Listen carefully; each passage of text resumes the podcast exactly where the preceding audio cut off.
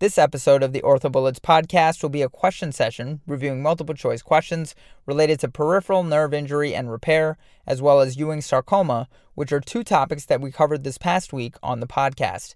So let's get right into it. We'll start with peripheral nerve injury and repair. And the first question reads Conduction velocity changes in peripheral nerve chronic compression syndromes result primarily from which of the following actions? And the choices are 1. Wallerian degeneration distal to the compression. 2. Wallerian degeneration proximal to the compression, 3. Transection of individual axons, 4. Schwann cell proliferation and apoptosis, and 5. Apoptosis of the neuronal cell body. So, whereas early literature proposed Wallerian degeneration, recent studies have found that chronic compression of the peripheral nerve induces Schwann cell turnover, including both proliferation and apoptosis without axonal pathology. Additionally, the Schwann cell phenotype becomes less pro-myelogenic and upregulates pro-regenerative molecules such as vascular endothelial growth factor. Wallerian degeneration is a process that results from separating the axon from the cell body, and the hallmark is granular disintegration of the axonal cytoskeleton that is triggered by increased axoplasmic calcium. But the correct answer to this question is 4. Conduction velocity changes in peripheral nerve chronic compression syndromes result primarily from Schwann cell proliferation and apoptosis. Moving on to the next question. Which statement most accurately describes the physiology of peripheral nerve regeneration following an axonotmesic lesion? And the choices are 1. The proximal nerve segment undergoes Wallerian degeneration. 2. Axon growth occurs from the distal segment to the proximal segment. Three, neurotrophic factors direct phagocytic activity. Four, proximal axon budding allows for antegrade or distal axon migration. And five, axoplasm and myelin are degraded distally, predominantly by Schwann cells, for the first 12 months following injury. Axonotmesis is disruption of the nerve axon following injury. Repair slash regeneration of the nerve occurs via proximal budding, followed by antegrade or distal axon migration. The peripheral nerve regeneration process begins with the distal segment undergoing Wallerian degeneration, that is, axoplasm and myelin are degraded distally by phagocytes. Existing Schwann cells proliferate and line up along the basement membrane. Proximal budding occurs after a one month delay. This is followed by sprouting axons that migrate in an antegrade fashion to connect to the distal tube. Repair of the nerve can take months and often have poor outcomes. But the correct answer to this question is 4. The physiology of peripheral nerve regeneration following an axonotmesic lesion is proximal axon budding that allows for antegrade or distal axon migration. Lee et al. reviewed peripheral nerve injury and repair, and they commented that Wallerian degeneration, i.e., breakdown of the axon distal to the site of injury, is initiated 48 to 96 hours after transection. The Schwann cells then align themselves longitudinally, creating columns of cells called Bungner bands. At the tip of the regenerating axon is the growth cone. Moving on to the next question. Axon regeneration almost always occurs following a Sunderland second degree nerve injury because which anatomic structure is not injured? And the choices are 1. Epineurium, 2. Endoneurium, 3. Perineurium, 4. Myelin sheath, and 5. Schwann cell. Following a Sunderland second degree injury, axon regeneration is possible because the endoneurium is intact. There are two classification schemes for peripheral nerve injuries, which include the Seddon and the Sunderland systems. Under the Sunderland classification, a second degree injury is considered a part of the axonotmesis spectrum. The endoneurium, perineurium, and epineurium are still intact. This enables complete functional recovery. Lee et al. reviewed the pathophysiology and evaluation of peripheral nerve injuries. They note that in Sunderland type 2 injuries, there is physiologic disruption of the axons. Because the endoneurium is still intact, axons are able to regenerate. This process takes months. So, again, the correct answer to this question is 2. Axon regeneration almost always occurs following a Sunderland second degree nerve injury because the endoneurium is not injured. Moving on to the next question. You are seeing a 24 year old male in the emergency room after he was involved in a knife fight. He has severed the common digital nerve to the index finger on his dominant hand with an 8 millimeter gap between the nerve ends. In counseling him about repair, which of the following options is as good as autologous nerve grafting? And the choices are 1. glycolide trimethylene carbonate conduit, 2 collagen conduit, 3 silicone sleeve, 4 primary end to end repair, and 5 polyglycolic acid conduit. So, repair of segmental nerve loss in the hand using collagen conduits allow for nutrient exchange and accessibility of neurotrophic factors to the axonal growth zone during regeneration. While the other listed answers have been used, none has shown the efficacy of collagen conduits or autograft, making 2 collagen conduit the correct answer to this question. Lee et al. described the repair of peripheral nerves with a tubular collagen conduit and reviewed supporting data from in vitro and in vivo primate studies to this regard. Bertleff et al. described the recovery of sensory nerve function after treatment of traumatic peripheral nerve lesions with a biodegradable polyneuralac nerve guide, compared to their control of end to end repair and no autologous grafting. They show equal results between primary end to end repair and their synthetic graft. Waitayawinyu et al. compared two synthetic polyglycolic acid conduits to autogenous nerve grafting using histopathologic and neurophysiologic analyses in a segmental defect rat model. They found that collagen conduits and autografts produced comparable results which were significantly better than polyglycolic acid conduits. Moving on to the next question. A 55 year old male laborer comes in with a chief complaint of clumsiness with his right hand for the past three months, including difficulty using a hammer while at work. He has had no injury to the right upper extremity. On physical exam, he has persistent small finger abduction slash extension with finger extension and active adduction. An EMG is performed and demonstrates ulnar nerve conduction velocities of 31 meters per second, where normal is greater than 52 meters per second. The patient's symptoms are most accurately described as, and the choices are 1. Axonotmesis with ischemia origin, 2. Axonotmesis with myelin disruption, 3. Neuropraxia with ischemia origin, 4. Neuropraxia with endoneurium disruption, and 5. Neurotmesis. So the history and clinical presentation are consistent with ulnar entrapment neuropathy at the level of the cubital tunnel. This would be classified as a neuropraxia with ischemia origin, making 3 the correct answer to this question.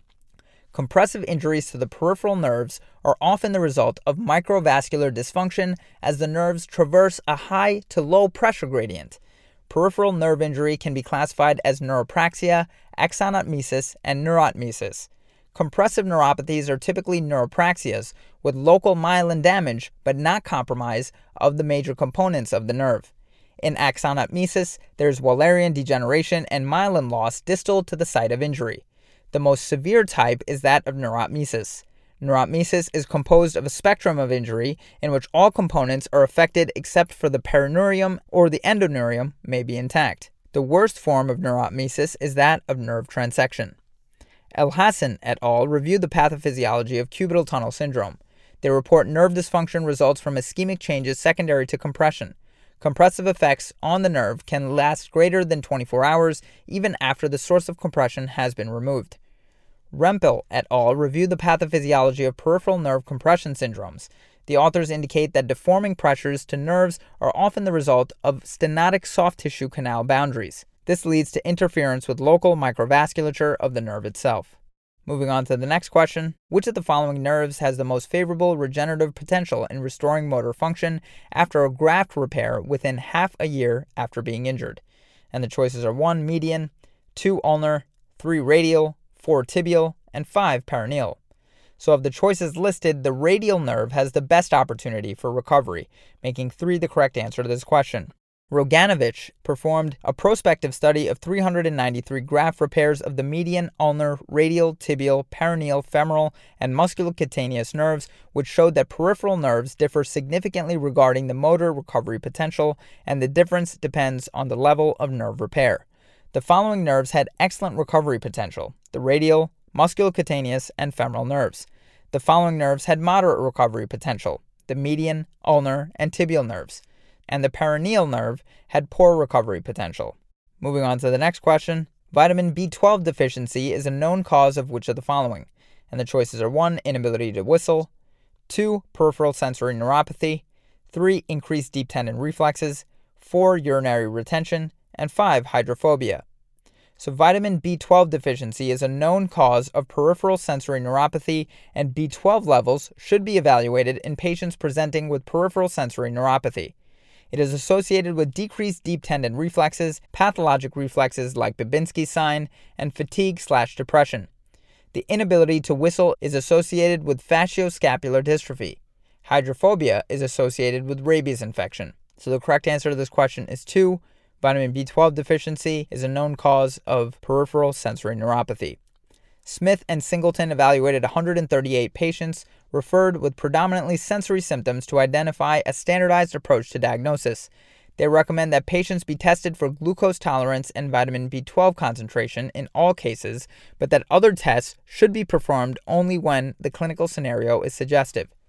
Steiner et al. describe a case report of a patient with vitamin B12 sensory peripheral neuropathy and associated EMG evidence of nerve demyelination as the potential cause for the observed clinical symptoms. Moving on to the next question Which of the following peripheral nerve structures functions to cushion the nerve against external pressure? And the choices are 1. Endoneurium, 2. Fibronectin, 3. N-cadherin, 4. Epineurium, and 5. Perineurium. So the epineurium is a supportive sheath surrounding peripheral nerves that cushions fascicles against external pressure. It is comprised of a loose meshwork of collagen and elastin fibers that are aligned parallel with the nerve fibers. So the correct answer to this question is 4, epineurium. And the final question for this topic, which of the following structures are slowly adapting skin receptors that detect pressure, texture, and low frequency vibration and are best evaluated by static two point discrimination? And the choices are 1. Meissner's corpuscles, 2. Pacinian corpuscles, 3. Merkel's receptor, 4. Free nerve endings, and 5. Ruffini corpuscles. So, Merkel's skin receptors are slowly adapting skin receptors that detect pressure, texture, and low frequency vibration and can be appropriately evaluated by static two point discrimination, making 3 the correct answer to this question. Merkel's disc receptors adapt slowly and sense sustained pressure, texture, and low frequency vibrations. Szabo et al. state in their review that static and moving two point discrimination are best to initially evaluate innervation density for both quickly and slowly adapting fibers. Vibratory moving two point discrimination is best for evaluation of quickly adapting fibers. Meissner corpuscle is a rapidly adapting sensory receptor and is very sensitive to touch. Pacinian corpuscles are ovoid in shape, measuring approximately 1 millimeter in length. They respond to high frequency vibration and rapid indentations of the skin. Ruffini corpuscles are slowly adapting receptors that detect stretching of the skin. And moving on to the final topic for this review of Ewing sarcoma, the first question reads In Ewing sarcoma, neoplastic properties are thought to be related to, and the choices are 1. Environmental toxins, 2. A prior history of osteomyelitis, three, a prior history of viral illness, four, a prior history of trauma, and five, translocation of chromosomes.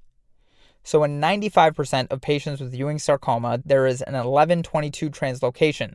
This results in EWS FLI1 transcription factor that results in tumor cell proliferation. Other mechanisms causing tumor cell proliferation include inactivation of tumor suppressor genes or activation of proto-oncogenes. So the correct answer to this question is 5 translocation of chromosomes. Moving on to the next question. Each of the following neoplasms demonstrate round cells when examined histologically except, and the choices are 1.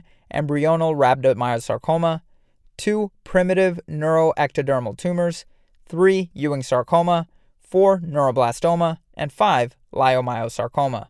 So, leiomyosarcoma is a spindle cell neoplasm with cigar shaped nuclei, making 5 the correct answer to this question. But to review, Ewing sarcoma primarily occurs in patients that are less than 20 years of age and is the second most common primary malignant bone tumor in children. The etiology of Ewing sarcoma again is an 1122 chromosomal translocation that produces the EWS FLI1 fusion gene, which can be detected by PCR. Radiographic features of Ewing's include a lytic permeative lesion with layers of periosteal reaction, creating an onion skin appearance. Gross pathology often appears similar to pus, and histology includes sheets of round cells with large nuclei and small amounts of cytoplasm. Immunohistochemical staining is positive for CD99. Treatment consistently includes neoadjuvant multi agent chemotherapy, followed by either surgical resection or radiation. Neuroblastoma, primitive neuroectodermal tumors, Ewing sarcoma, and embryonal rhabdomyosarcoma are all described in the AAOS Comprehensive Orthopedic Review textbook as having round cell components. Other processes that are often described as having round cells include eosinophilic granuloma, lymphoma, myeloma, and round cell liposarcoma. Moving on to the next question. After tumor staging, what is the most appropriate treatment for a 17 year old male with stage 2B Ewing sarcoma in his proximal tibia? And the choices are 1. Neoadjuvant radiotherapy, marginal surgical resection, and adjuvant chemotherapy. 2. Neoadjuvant chemotherapy, marginal surgical resection, and adjuvant radiotherapy. 3. Neoadjuvant chemotherapy, wide surgical resection, and adjuvant chemotherapy. 4. Wide surgical excision and reconstruction and five, radiotherapy and chemotherapy without surgery. So, the treatment for a 17 year old male with Ewing sarcoma in his proximal tibia is neoadjuvant chemotherapy, wide surgical resection, and adjuvant chemotherapy, making three the correct answer to this question. While non resectable Ewing sarcoma may be treated with radiotherapy and chemotherapy alone, that is answer 5, the proximal tibia is considered resectable, and as such, wide excision and reconstruction with chemotherapy is the treatment of choice. Sluga et al. review their series of patients with Ewing sarcoma, which suggests that neoadjuvant chemotherapy followed by wide surgical resection is the treatment which affords the best long term survival. With appropriate treatment, including adjuvant therapy and negative margin resection, the five year overall survival for Ewing sarcoma approaches 60%. In a similar fashion, Toni et al. reviewed their series of patients treated for Ewing sarcoma. Of their cohort, they treated almost half, that is 47%, with radiotherapy alone and saw a significantly higher rate of local recurrence, that is in 24% of the patients. Whether this is due to the tumor biology, difficulty of achieving adequate radiation doses, or some other factor, they suggest that Ewing sarcoma should be treated with surgical excision when at all possible. Moving on to the next question which of the following tests is required for a standard workup of Ewing sarcoma that is not routinely obtained for staging of osteosarcoma?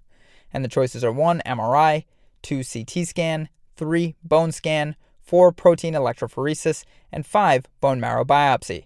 So, bone marrow biopsy is a routine part of the staging workup for Ewing sarcoma and is not routinely obtained for staging of osteosarcoma.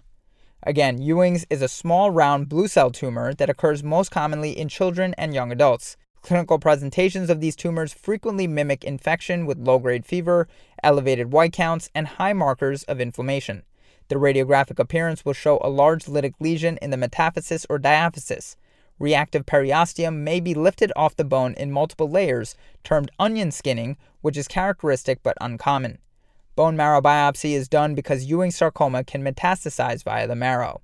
And moving on to the final question for this topic for which of the following patients would a bone marrow biopsy be indicated during tumor staging?